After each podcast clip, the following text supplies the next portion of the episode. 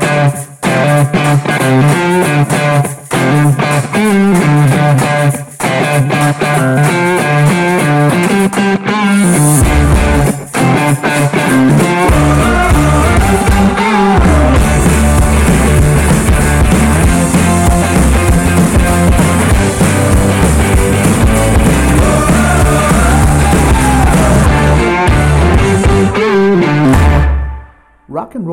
Famer from the class of 2014. Part of the Songwriting Hall of Fame. Part of the best selling duo of all times. Let me repeat that. He's part of the best selling musical duo of all times. Look, I can go on for a long time, this whole intro, just talking about the accomplishments that our guest on today's podcast has.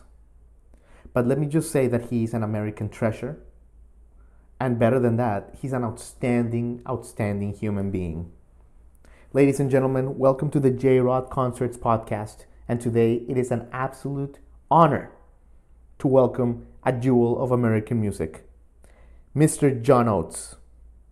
Of course, he's better known as part of the um, of the duo Hall and Oates. But you know, he's got such an amazing life story. Uh, he was born in New York and his musical journey is something that uh, very, very, very few artists have managed to do in, in rock and, and soul history. And um, you're gonna see through his life story that it's really he's way more than a rock and roller. He's he's just a multi musical, gifted uh, carnival sound of a man, and his personality is outstanding. It was an honor to have John on as a guest on today's podcast. Uh, some great stories in here. Stay tuned for the um, for the stories of Live Aid, epic moments, performing with Mick Jagger and the infamous Tina Turner pulling the skirt moment, um, as well as some of his solo work, including the uh, the fantastic the fantastic uh, album Arkansas, which I strongly recommend you guys listen to. It is a super underrated musical gem. But uh, guys, without further ado, this is uh, John Oates as a guest on the J Rod Concerts podcast. Thank you so much for joining us.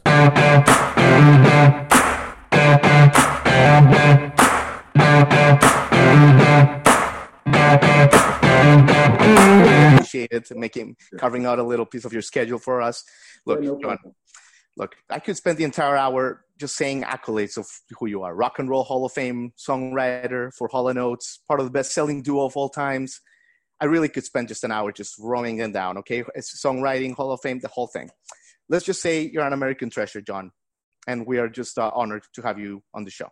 Well, make sure if I'm a treasure, make sure you dig me up every once in a while. All right. all right, sounds good. sounds good, John. So, look, I want to touch on a lot of, of subjects, and I know you're a busy guy, so so let's get to it. Um, but man, you, have, you, your story has so many angles and everything is so fascinating. Uh, I want to touch on many, but, but but let's start here. Let's start with a with a few current events that obviously I, I think I, I, have to touch on, John. Um, first of all, you know this is a I think a transformational time in our country and uh, and in the world with. Uh, I think there seems to be a lot of energy in the social movements uh, going on right now. Uh, it seems to be different. So, yeah. just wanted you to your thoughts on that a little bit on the uh, Black Lives Matter movement and, and all that. Well, you know, I'm um, I'm a student of history, and um, I was a you know I was a I was a history major, and uh, you know I'm and very and actually very very much involved, uh, you know, interested in American history. So when I think back on on American history, I I, I have to go back to the basic principles, you know. Um, because a lot of those principles were were so um, in, you know they came from the period of what was called the Enlightenment, and for the time, of course, there were enlightened ideas because they were, um, it was a revolutionary concept of democracy, which was unheard of in the world, you know, uh, when the world was ruled by kings and things like that. But that being said, um, you know, all those, uh, all those uh, founding fathers were white. They had an agenda. And just like politics of today, and it's really never changed, uh, people who uh, tend to be in power always have some sort of personal and uh, you know a communal agenda that they want to push forward. So now that brings us up to today, and um, I have to say that I am. Uh, I, it's very important for me to know that America will always stand as a beacon of liberty and personal freedom. I think that's what's what the, the if you really strip away all the other stuff, you know, um, it's all about personal freedom and it's also about personal liberty and and a right to choose. And I think a lot of that um, is being not only not necessarily thwarted, but I think a lot of that is being compromised by these personal agendas. Uh, and those personal agendas, they, they, they have to do with governmental personal agendas. They have to do with, um, you know, groups of people's personal agendas. And everyone has a valid, you know, a valid argument for what they want to push forward. So in the end, you know, rather than talking about specific politics, because I, I, I, I would rather talk about the fact that everyone needs to be sensitive to each other. I think yeah. it's important to be sensitive to people who are different from you or have a different agenda, to, under, to try to understand and keep an open mind and keep the lines of communication open, to try to understand what it is that is bothering them, what they want changed, what they want to see different, and to try to understand them with a sympathetic and and try to uh, to be more open minded about it. It's when we're closed minded and when we do not uh, listen is when we have problems. And I think that's, you know, I, I would rather talk about it on those broader terms and those universal terms yeah. than actually get into specifics about it. I, I, like it, and I think we should all think like that. Very well said, John. Thank you. Uh, so yeah, so so let's move on to a little lighter subject now. How has this year been for you, for John Oates? You know, starting in January when we all thought, ah, great, new decade. What are We, well, and, been, then moving into March. Yes, it, has been. If you if you want to say if you've ever had the rug pulled out from under you, I think I think we can all say that in some way we've had the rug pulled out from under us. Um, in my personal experience, it was a very incredible and exciting, interesting year you know, it began with me recording a live album with my band on January 9th here in Nashville. And it's a, it's called the Good Road Band. And Phenomenal uh, album, yeah. Yes. And it's, it's, um, it's going to culminate in a live album that we're going to release in September. Uh, so this was two, almost two and a half, three years of hard work putting this band together of, of guys who never really played with each other and creating this, you know, a band is, is more than the sum of its parts, you know, it, it's just like a great sports team. You know, you can have all these superstars, but unless you play as a team, it's it's something different. So sure. uh, it's been a great uh, feeling of accomplishment for me to put this band together and and great get this great band happening. So that happened in January, and I was really glad we captured it and we have it recorded, and that will get released in September. But then moving forward, uh, at the um, in February, Daryl and I prepared this incredible tour for a 40 city national tour with the group um, Squeeze and the great KT Tunstall, who was going to open yes. for us and it was arenas and big venues across the country. It was look, look, looking to be a sellout. So we started with a, um, a warm up show in Hershey, Pennsylvania, which was fantastic, sold out. And we went right to Madison Square Garden, sold out Madison Square Garden, had this incredible night. We thought, oh, wow, this is so great. What a way to start this tour. And that was when the rug went wow. like this. Because that was February 28th. So you so, got to play the garden show we played the garden and that was the first show on the tour and that was the last show on the tour. So needless to say um, it was it was you know whoa okay now how do we readjust this?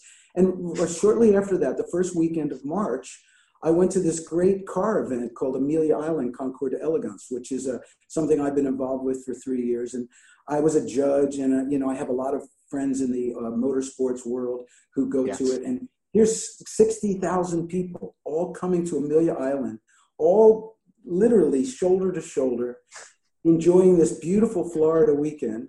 Right. The weather was perfect. And that was it. That was really the last thing that I did after that. Um, and uh, as I said, it felt like the rug was pulled out from under us. And since that time, uh, I've been home and I realized that this is the longest I've been home in my entire professional career since the early 70s. Yeah, yeah, so absolutely. I remember about two weeks in, um, maybe two and a half, three weeks in, I woke up one morning. I said, "So this is what retirement's like, eh?" I, said, I, I don't like it. you don't like it? No, you've been going like up since you know since Philadelphia back in the day. Wow. I love to work. I love to work. I love to be creative. I love to keep moving forward. Yeah. Well, and we appreciate that for sure. We're the big winners of, of you always moving and bringing out new stuff. So, are you in Colorado or are you in Nashville? No, no, I'm in Nashville right now. We're actually getting ready to go to Colorado. We haven't been out there in a while. We wanted to wait until for flights and things like that. But um, I've been writing a ton. Uh, one thing, one advantage of being home is that I got a chance to really uh, get more introspective musically and started to think about the song, the type of songs I was writing, uh, the style of songs, and I wanted to go back to um, I wanted to go back to writing something that was meaningful, not only topical about you know because yeah. a lot of the inspiration had to do with being uh, isolated, um, and I didn't you know w- without getting too morbid or too uh, you know too depressed depressing about the subject. I wanted to use that as a catalyst to to talk about something bigger. And yeah. so uh, it, it really kick-started my songwriting process, and I've written a lot of songs.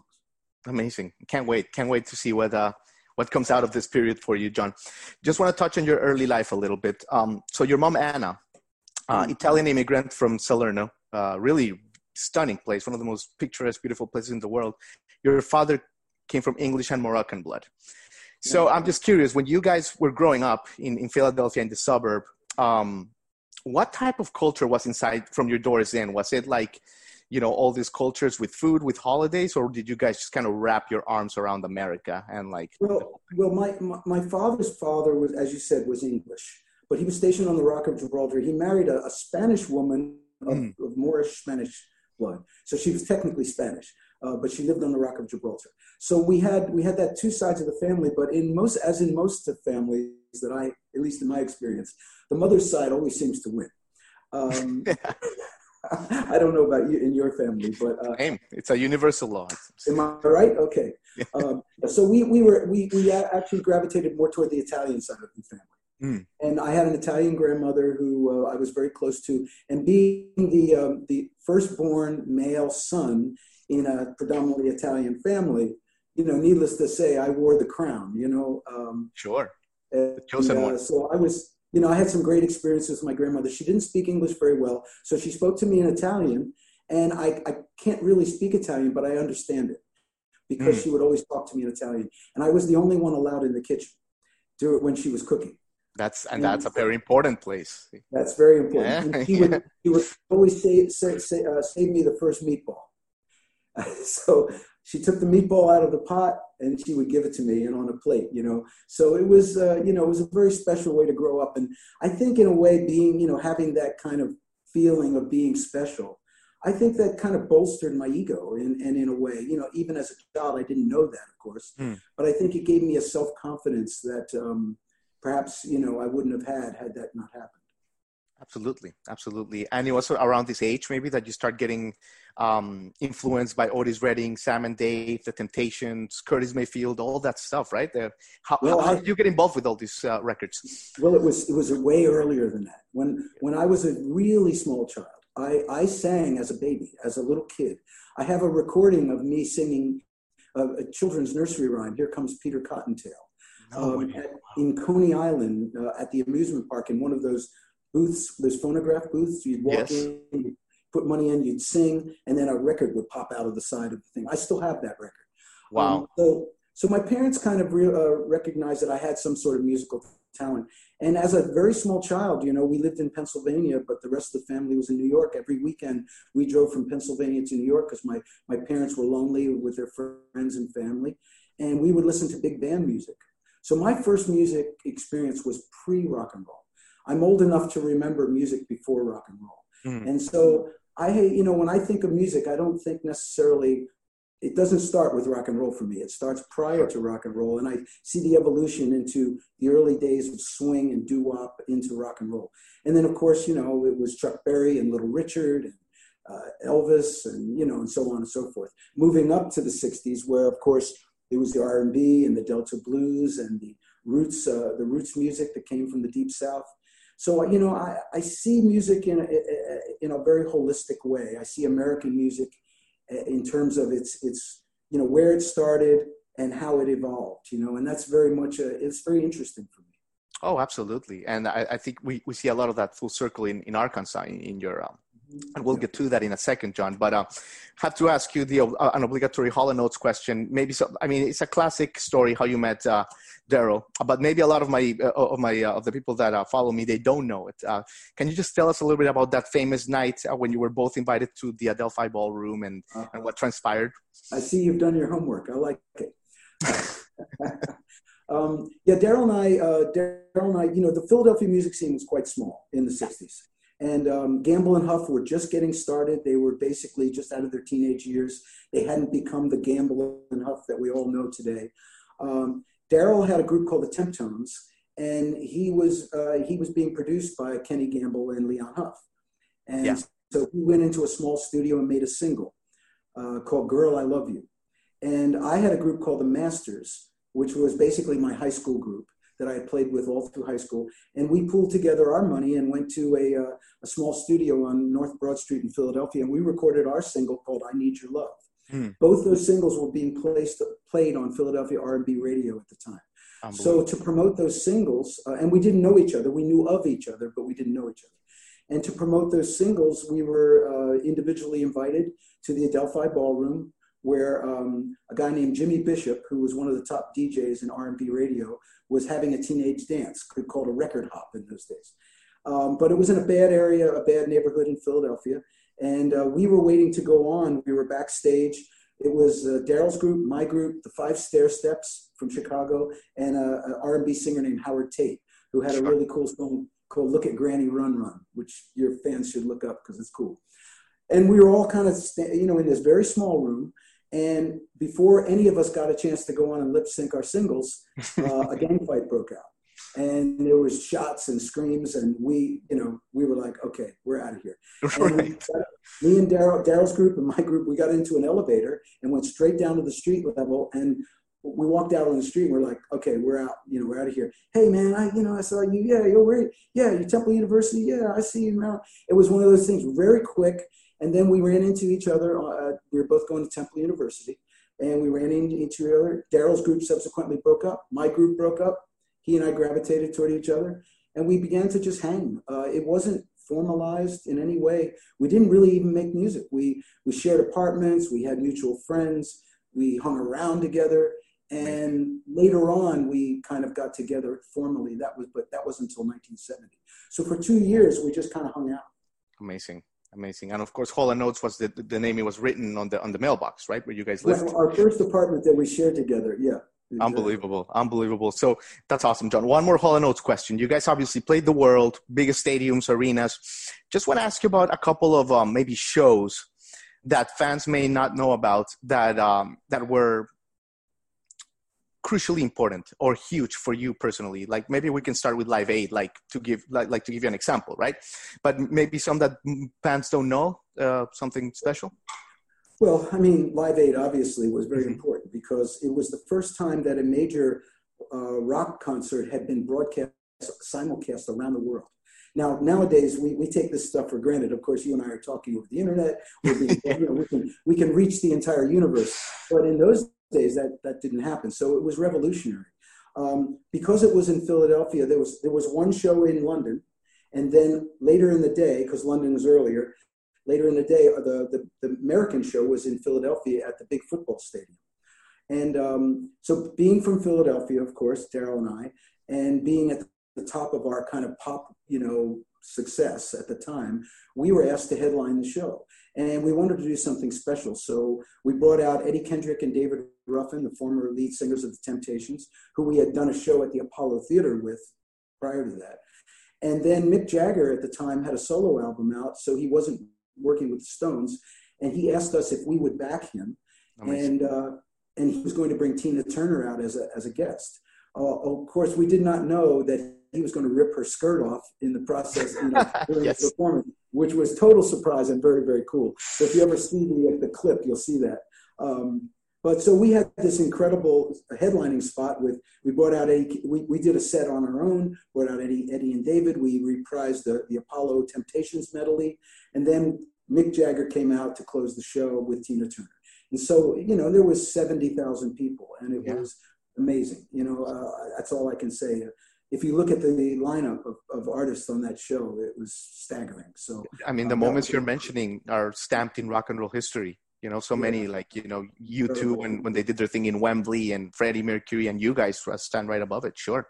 It was amazing. And you know there was you know at our show was dylan and uh, madonna and neil young and Tom Petty you know, yeah absolutely. Yeah the, the, list goes on and on. I can't even unbelievable Unbelievable, John. So I want to talk to you about a couple of your solo albums. Amazing pieces. Um, I want to talk to you about an- another good road, which was like that DVD TV special that was on Palladia, but you can find it online for those that are uh, scouring really, really special stuff. It was filmed in. Uh, it has bits of pieces of your Colorado of your Colorado place. Really beautiful thing, and I loved um, the stuff, the staff that you put together. You know, you you put Be- Becca Bramlett, who toured with Fleetwood a couple of years in the '90s. You had Wendy Moten as well.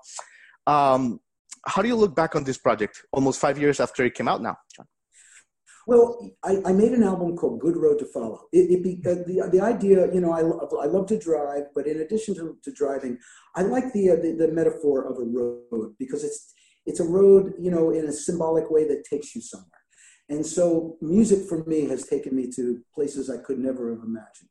So the the Good Road to Follow concept was an album that I did where I reached out to people I liked and people I thought were really interesting, and I asked them to produce a song with me. And we had Ryan Tedder and Vince Gill, and um, you know, so many amazing people were involved in that record. Um, after having done that record, which was a, a three EP set, mm-hmm. I wanted to. I, I didn't really do a video. I didn't do really a live performance. So I assembled a, a band, which actually became the beginning of the Good Road Band. Was the start of it. And we went into the recording studio in, in Nashville, and we pipe and draped it, made it look like kind of a loungy setting, but it was actually a recording studio. And that entire video was done with one camera. And it is absolutely live. Everything you see is exactly the way it happened. There was no there was no redos, no edits, no musical fixes, nothing. Um, and I rehearsed the band, and we went in and we just played. So it's all done with one camera. It's very bare bones, but it has kind of a, an immediacy and a kind of a yeah. uh, a feeling uh, because of that. And of course, having these incredible players, you know, uh, you know, I had Shane Theriot, Russ Pahl, uh, um, um, Steve Mackey was on bass, uh, Johnny the Clock on dr- on drums, uh, and Becca and Wendy Moten, who sings with Julio Iglesias and and a million other Vince Gill and a million other people. Um, Kevin McKendree was on keyboards. So it was just this incredible uh, group of amazing players. Unbelievable, John. It's a great, it's a great, uh, great piece. But I have to tell you, my favorite, uh, and and really one of the best things. I, I love it so much. Arkansas came out in 2018. What a beautiful, beautiful album, John. A gem. And I think especially for times like these, it just comes across like a breath of fresh air, like a palate cleanser. It's just, uh, just really nice stuff. You know, it has Sam Bush on mandolin. It has Russ Pahl on pedal steel. Just a great piece. Tell us about your uncle Tony, though, and the connection that he has to this album, if you will, John. My uncle Tony was a very interesting man. He was the only person in the family to ever leave the New York area. Um, he went into the service and became a, a major and then became a colonel. He was one of the first plastic surgeons in the South. He studied plastic surgery after World War II, and essentially, plastic surgery was invented in World War II to try to fix the wounds of the various soldiers. Hmm. Uh, so he was a very early plastic surgeon. He eventually became a professor uh, at the University of Arkansas and moved to Fayetteville, Arkansas, where that's where the University of Arkansas is. So um, I went down, you know, I, I, visited him on occasion, and then later in life, unfortunately, when he passed away, I I didn't realize he had become a very um, very well respected member of the community there, and he owned a lot of property and things like that. So he gave the property to his sisters, which was my mother and her two her two sisters. And you know, them be, being old and not understanding the details of legality and all that, it was kind of left to me to, hey, what do we do? You know, we have all this, we have you know 260 acres, 260 acres right in the middle of a city. Mm-hmm. You know, what, what do we do? Because he was kind of a hermit, and he he refused to ever develop it or build houses or anything like that. So uh, you know, my my folks need you know they they all obviously wanted to sell it and all that well i don't want to get into too many details but to make a long story short we dealt with it we sold a portion of it but we also donated a, major portion of it to a public park in his name mm-hmm. uh, which i think he would have loved because he loved the city so much so that my connection to arkansas began that way but then what happened was i, I began i wanted to do an album that was based on mississippi john hurt because he um, he was a very major influence on me because I got to meet him in the 60s and I actually own his original guitar that he played in, in the 1960s. Unbelievable. Did you get it after you recorded the album? that must have been hard to track, right? Wow. You know what? I wish I would have had it before I did, and I could have played the album with the guitar. That's outstanding. Yes, I got it right after the album. But interestingly enough, it's a guitar that I played in, in the early 1970s. It was given to my guitar teacher, who used to take him around to the concerts. We after after Mississippi John passed away, so my guitar teacher brought it to New York, and I played it on the first two Hall and Oates albums. Can you believe that? It's, Wow. it's amazing. So it came back to me, and so I, I wanted to do this album. So I went in the studio. I, I recorded a few Mississippi John Hurt songs, very authentically, the way he would have done it, acoustic guitar and voice. But then I said to myself, why am I doing this? Sure, I can do it, but eh, you know, it's been done. I'll never do it as well as the original. But then I thought to myself, these songs are amazing. I said, what if I put a band together? Because I'd never heard this type of music performed with a group as opposed to just solo acoustic. So I brought the band in and we recorded the first song was Stack O'Lee, which is a classic Mississippi John Hurt song. And hmm. I remember my engineer, produce, co-producer sitting to me, he goes, John, he goes, I don't know what this is, but whatever it is, just keep doing it because it's really cool. And that's how it started. So having done that, I said, okay, let's let's record these songs, guys. And then I started thinking, what was the music like in 1929, in the late 1920s, uh, early 1930s, when Mississippi John Hurt was first recorded? Because he had recorded back in those days, but then was rediscovered in the 1960s. Sure. And I said, you know, so I started looking at jukebox playlists. I started seeing the type of songs that were being played on the radio, the type of uh, early phonograph hits that were being played. I looked into the first million selling record and I thought, wow, here I am, a pop, I'm a pop musician, and I don't even know what the first million selling record was. So once I started to dig into that a bit, I started to say, let me make a snapshot of this music that predates rock and roll.